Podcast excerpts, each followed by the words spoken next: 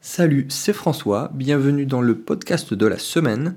Il est 18h, euh, c'est vendredi. Euh, j'avais prévu de faire ce podcast ce matin, mais aujourd'hui il n'y a rien qui s'est passé comme prévu. Euh, bah, je vais te raconter un peu parce que ça rentre vraiment dans le sujet de cette émission. Tu vas comprendre après, mais donc je me permets de te raconter un peu ma vie. en fait, pour tout te dire, donc je prévois mon emploi du temps à la semaine. En termes d'organisation, j'ai pas trouvé mieux. Et bah, en fait, là, c'est rigolo parce que les journées comme ça, c'est vraiment les, meilleures journées au final. Et euh, c'était pas du tout prévu, ça, ça change complètement euh, ton process, toi, mais c'est bien des fois.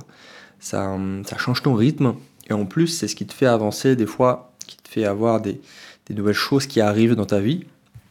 Et là, pour le coup, euh, je vais vraiment te raconter ce qui s'est passé. Ça fait longtemps que je cherche un, un nouveau bien immobilier.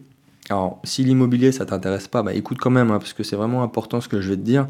Et en fait, euh, voilà, chercher un appart avec vraiment une forte rentabilité, comme par exemple un T4 que je transformais en T5 pour faire une colocation. Et, euh, et là, vraiment, je, sur cet aspect-là, j'essaye de déléguer au maximum. Alors quand je délègue, c'est euh, soit que ça me prend beaucoup trop de temps, ou aussi je suis pas super bon, ou alors que ça n'a pas forcément une grande valeur ajoutée, voire même les trois en même temps. Et là, pour le coup, j'ai délégué la recherche en quelque sorte, et euh, pourtant, je voulais vraiment partir sur un projet bien spécifique euh, dans ma ville, à Montpellier, euh, une forte renta avec du déficit foncier, transformer un T4 en T5, comme je t'ai dit. Et vraiment, bah là, j'ai fait appel à, mon ami Chris, qui s'en est chargé. Bah D'ailleurs, on fera une interview sur ce podcast, sur cette chaîne, bientôt avec lui, ça va vraiment être top. et lui, Chris, bah vraiment, c'est voilà, le gars qui connaît la ville comme sa poche. Il a, il a 7 appartes à Montpellier, il fait plus de 10 000 euros de loyer par mois. Euh, il m'a trouvé une super affaire hier soir. Donc il m'a envoyé un message. Euh, il me dit tu, demain à la première heure on y va. On a passé, on a fait 3 heures pour faire les visites plusieurs appartes en plus. Euh, et, en fait ça rentre totalement dans le sujet de ce podcast parce qu'en fait voilà, c'est mon premier conseil. et pour le coup il n'est pas du tout technique. Alors désolé si tu voulais tout de suite qu'on rentre dans le concret, mais c'est important que je te le dise. Donc si en 2018, voilà, tu peux essayer de faire euh, une délégation, mais aussi toi vraiment essayer de te créer quelque chose au long terme, te créer un réseau, à la fois pour, euh, bah, pour que tu apprennes des meilleurs, mais aussi pour te décharger de ce que tu sais pas faire le mieux, euh, d'avoir une équipe en fait derrière toi qui peut te permettre d'avancer plus vite. Alors je sais des fois c'est pas facile quand on est néo-entrepreneur, qu'on n'a pas beaucoup d'argent, qu'on n'a pas forcément beaucoup de temps, ou qu'on a une situation pas évidente, mais euh, vraiment c'est quelque chose qui, euh, décuple euh, ton évolution et donc forcément en quelque sorte ta richesse. Et, et là, Chris m'a rendu un service vraiment incroyable et ça va, bah, ça va changer, ça va changer encore une fois mon année 2018. Donc voilà, je pense que tu as compris et on va pouvoir passer aux choses sérieuses. Donc où investir en 2018, que faire, euh, se tourner vers quoi? Forcément, je pense que ça intéresse beaucoup de monde. Et sincèrement, si tu m'écoutes euh, là à l'instant, et même si tu as que, allez, je sais pas, 100 euros, bah c'est pas grave, tu y vas, tu, tu peux suivre mes conseils, tu te lances. Euh, faut pas attendre qu'on soit riche pour investir, c'est, ça serait un non-sens.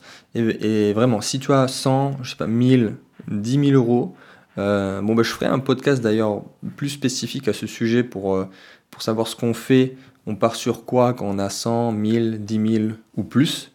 Mais euh, c'est vraiment aussi dans l'idée de t'expliquer qu'il y a effectivement des changements qui peuvent se, se produire au fil des années pour voir ce qui a changé fin 2017 vers 2018. alors évidemment, il y a beaucoup d'aspects qui ne changent pas, c'est toujours les mêmes principes, mais il y a quand même un environnement qui change et qu'on comprend qu'effectivement les rendements des différents placements sont conditionnés avant tout par l'environnement économique global, bah, on a tout compris et ça fait des changements dans sa stratégie, alors que ce soit court terme ou long terme. Mais, euh, mais voilà, quel que soit le domaine euh, sur lequel tu veux partir en priorité, il faut bien comprendre ça. Alors évidemment, je vais pas essayer de te faire une émission euh, chiante à faire le gestionnaire de patrimoine pas très intéressant, mais je, vais essayer voilà, de te parler de plusieurs aspects différents. Euh, je vais les prendre au hasard au fil de mes idées. Alors j'ai quelques, quelques idées, grandes lignes là sur, sur mes notes, mais euh, si toi tu pourrais essayer au moins de récupérer une idée grâce à ce podcast, ça sera génial. Alors 2018, euh, alors tu vois là sur mes, sur mes notes j'ai mis 2018 l'année de tous les dangers. Je pense que ça sera vraiment une année charnière, un peu comme, bah, comme 2008. Alors, tu as peut-être lu mon, article sur, euh, sur la potentielle crise économique qui va arriver. Mais quand on analyse vraiment en profondeur, aujourd'hui on a des, crédits quasiment gratuits. on peut avoir les crypto-monnaies en 2018 qui vont faire n'importe quoi. On peut avoir une crise qui peut arriver. Euh, on a toujours l'inflation qui est très faible, le taux de chômage assez élevé dans la zone euro. Euh, et, j'ai rajouté aussi 2019, la gueule de bois qui pourrait arriver. Alors si on regarde encore une fois en profondeur, on se rend compte que, hum, qu'effectivement, si, si, tu regardes tout ce qui est fonds d'investissement, les banques, euh, les banques centrales, eux anticipent ce genre de mouvement. Et euh, ils n'attendent pas que la situation soit à un moment donné pour essayer de, placer leurs sous, mais ils se protègent, ils sont en avance un peu, ils se protègent d'une éventuelle fonte brutale. Et eux, ce qu'ils font là, par exemple, ça reste un exemple, c'est qu'ils stockent un max de métaux précieux. Bon, on va en reparler, mais ça peut être, ça peut être un signe. Donc, bah, les premiers sujets au hasard, les crypto-monnaies. je commence direct par ça, je pense que ça, ce qui intéresse le plus de personnes, on va dire que c'est à la mode, que, que ça fait le buzz. Donc tout d'abord, euh, j'aimerais commencer tout de suite par cette fameuse idée. Euh, tu l'as peut-être déjà vu, entendu, il y a même les médias, toi, il y a des émissions là-dessus, où ils te disent, ce qui est euh, dans un sens vrai, c'est que si tu avais investi dans le Bitcoin au début, là en 2010, en 2011, tu serais multimillionnaire. Ce qui est vrai. D'ailleurs, ils font les reportages sur des mecs, euh, des geeks qui avaient vraiment littéralement investi quelques sous à l'époque, qui étaient convaincus par la chose ou pas, et qui aujourd'hui euh, ont des centaines de millions d'euros. Sauf que le problème, c'est ce qu'on dit pas, c'est que pratiquement personne n'est capable psychologiquement d'avoir surfé sur des mouvements tels que celui du Bitcoin au cours des dernières années. Et qu'en fait, que la plupart des mecs qui sont aujourd'hui multimillionnaires, c'est des gens qui ont euh, littéralement oublié qu'ils en avaient acheté. Et euh, il y, aurait eu plein, plein d'occasions, euh, d'événements, de chutes qui t'auraient fait vendre ou te faire craquer psychologiquement. Et en fait, il y en a très peu au final qui ont suivi vraiment le Bitcoin de près et qui sont aujourd'hui multimillionnaires. Et euh, ça, c'est un principe vraiment général, c'est qu'on revend toujours nos positions gagnantes bien trop tôt. Et moi, j'ai fait, l'erreur, notamment euh, sur l'Ethereum, en tout cas en partie, parce que j'en avais acheté quand c'était à 8 euros, et j'ai revendu à 40. Toi, quand ça passe de 8 à 40, tu dis c'est la folie, euh, j'en ai revendu la moitié. Sauf qu'aujourd'hui, il est à 400, toi. il est même un peu plus là. Si je regarde, il est à 410. Et forcément, euh, si j'avais gardé l'autre moitié que j'avais vendue, j'aurais gagné beaucoup plus.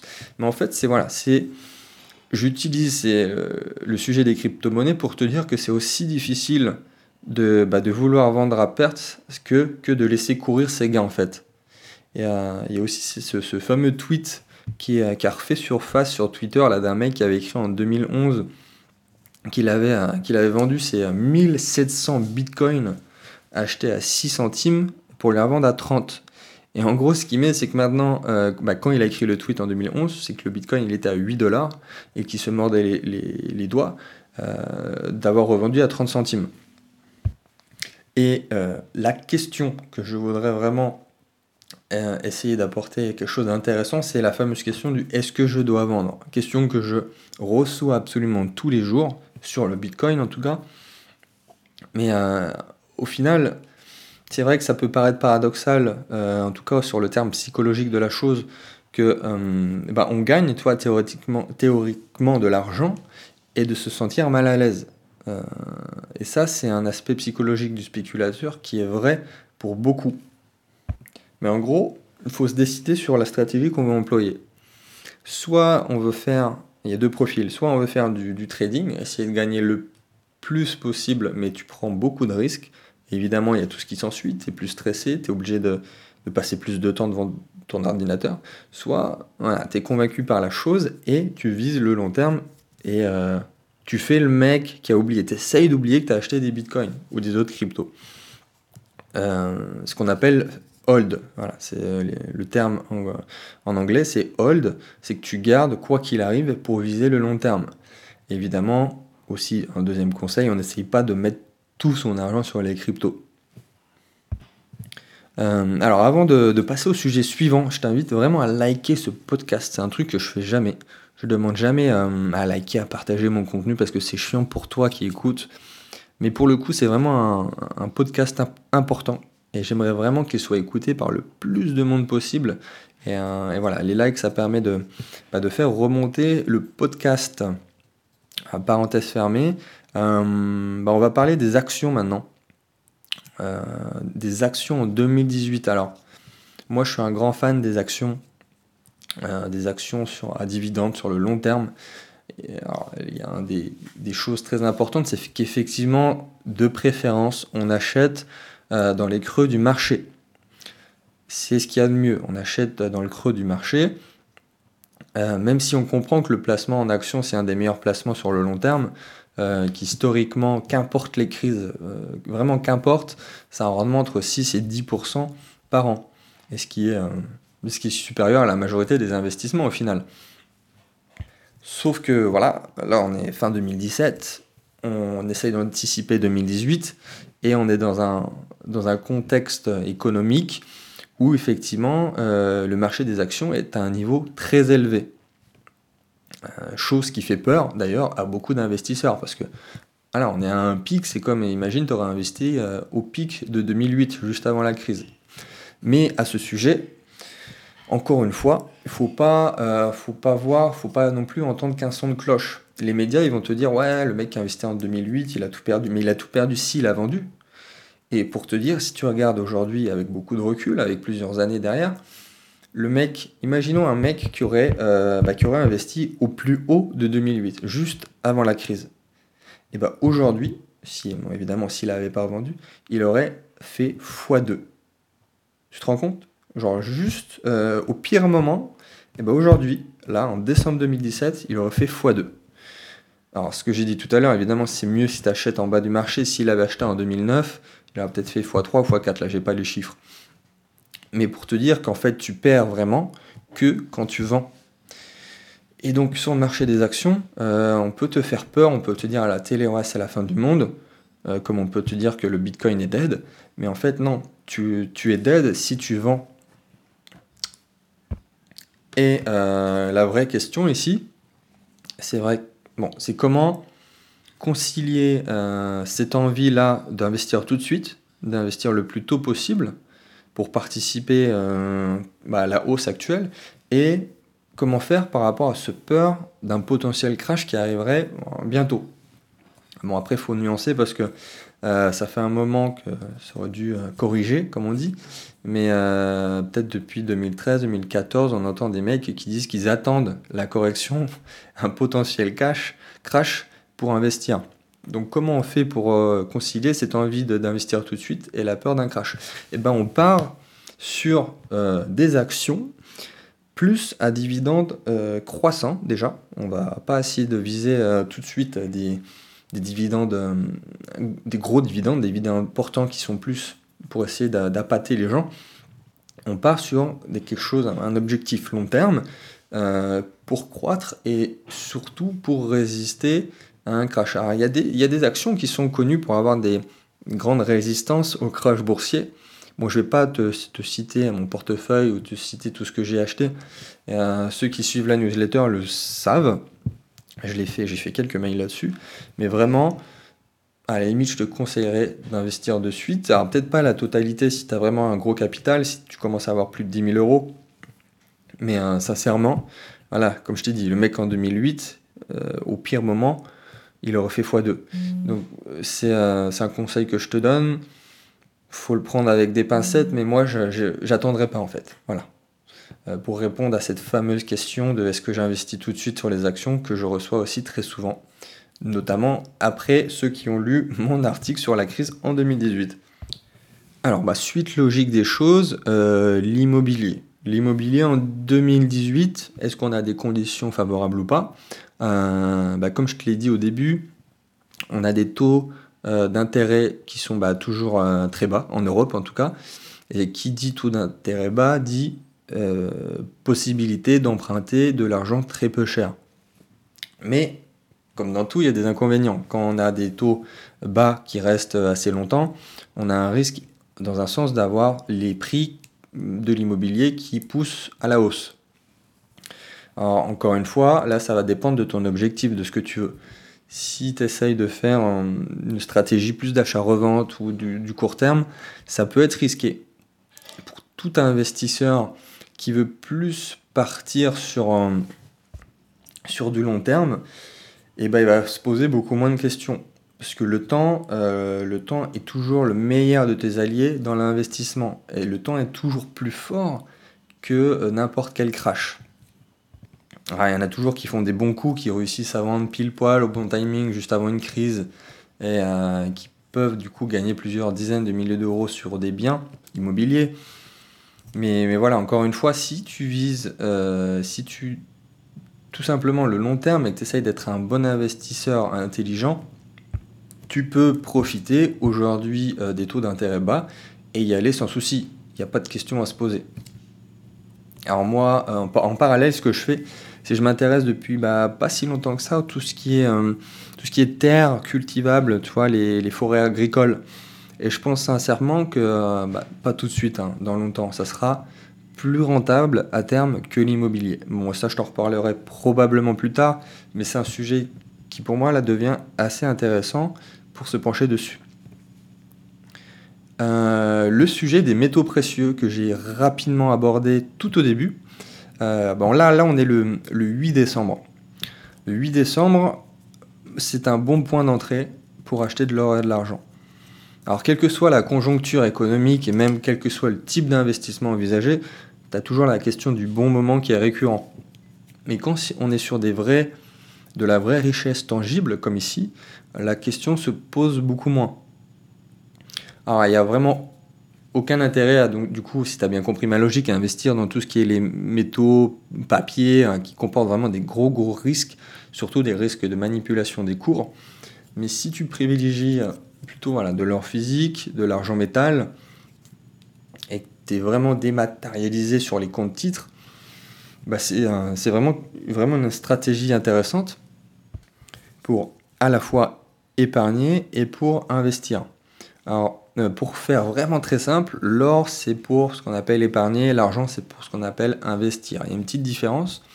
Et l'argent, lui, est plus à mi-chemin entre l'investissement et le financier. C'est pour ça que moi j'adore ça et que j'ai au final une bonne partie qui est investie en argent, en tout cas ma partie métaux précieux.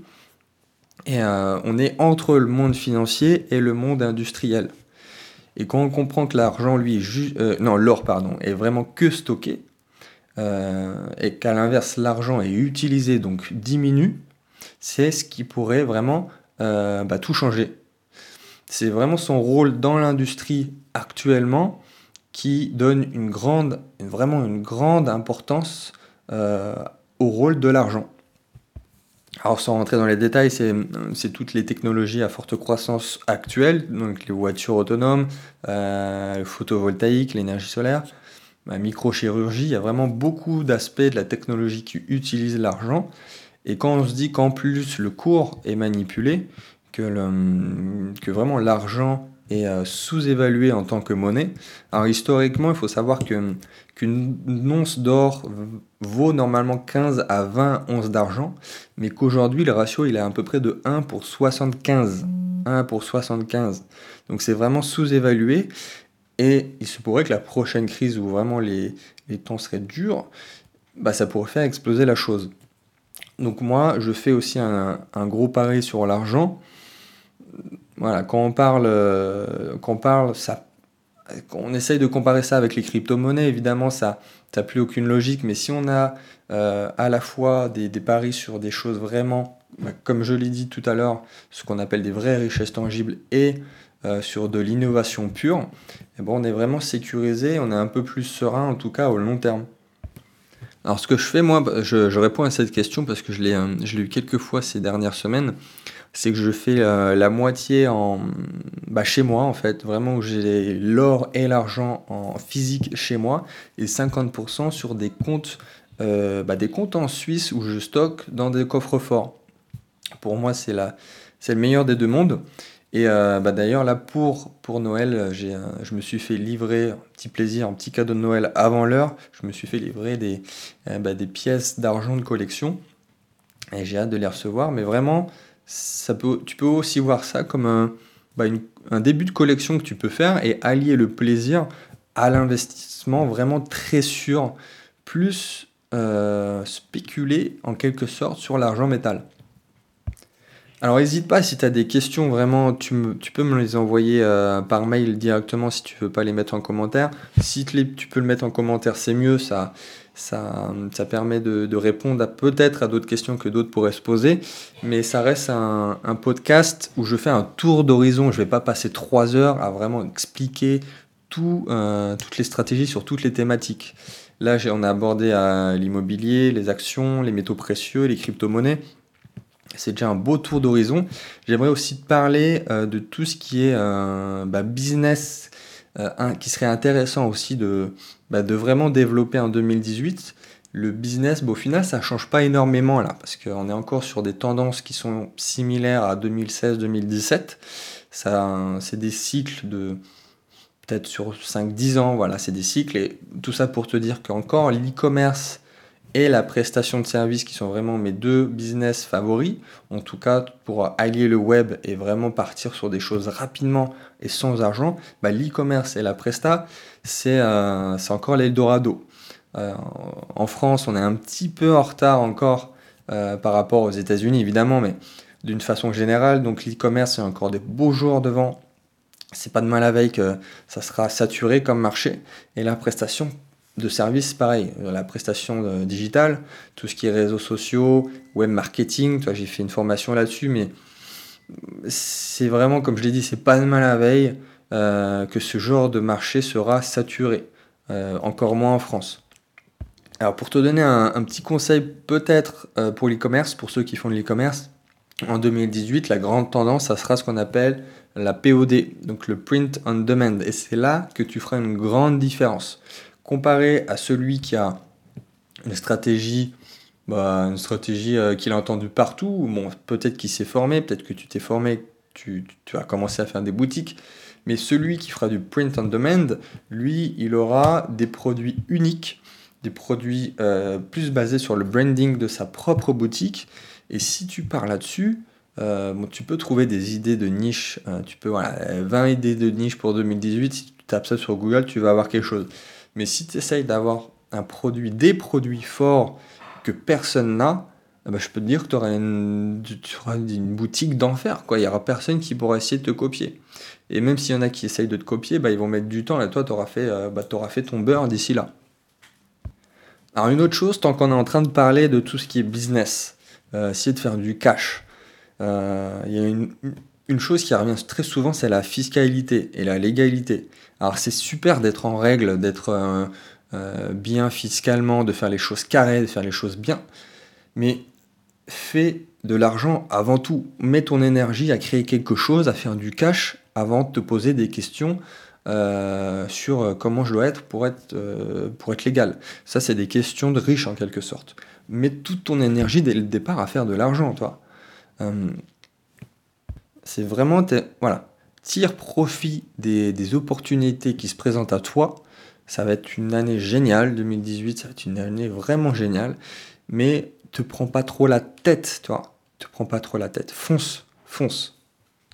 Il y aura énormément d'opportunités à prendre, vraiment beaucoup d'argent à faire, mais pour les euh, entrepreneurs et pour les investisseurs avisés qui savent, euh, qui sauront saisir ces opportunités. Alors si tu, es à Montpellier, moi j'organise un petit événement la vendredi prochain. C'est les apéros euh, riches à 30 ans comme je les appelle. J'organise ça dans les grandes villes. Je l'ai fait à, bah, c'était à Lyon le mois dernier, à Paris avant. Et euh, si tu peux venir, ça serait top. On pourrait discuter, toi et moi. Quoi d'autre à te dire bah Effectivement, bah, j'ai toujours les deux, mes deux formations phares de 2017 qui sont toujours dispo pour, euh, pour que tu de tout péter en 2018, toi, sur les crypto-monnaies et sur la prestation de services. Moi, de mon côté, je vais, bah, je vais en faire d'autres l'année prochaine. Je suis assez fan de faire des petites formations bien ciblées, toi, sur des thématiques bien spécifiques. Et euh, bah, voilà, j'espère simplement que ce podcast t'aura donné des idées, t'aura fait réfléchir et euh, tout simplement te faire prendre des bonnes décisions. je te dis à très vite. Salut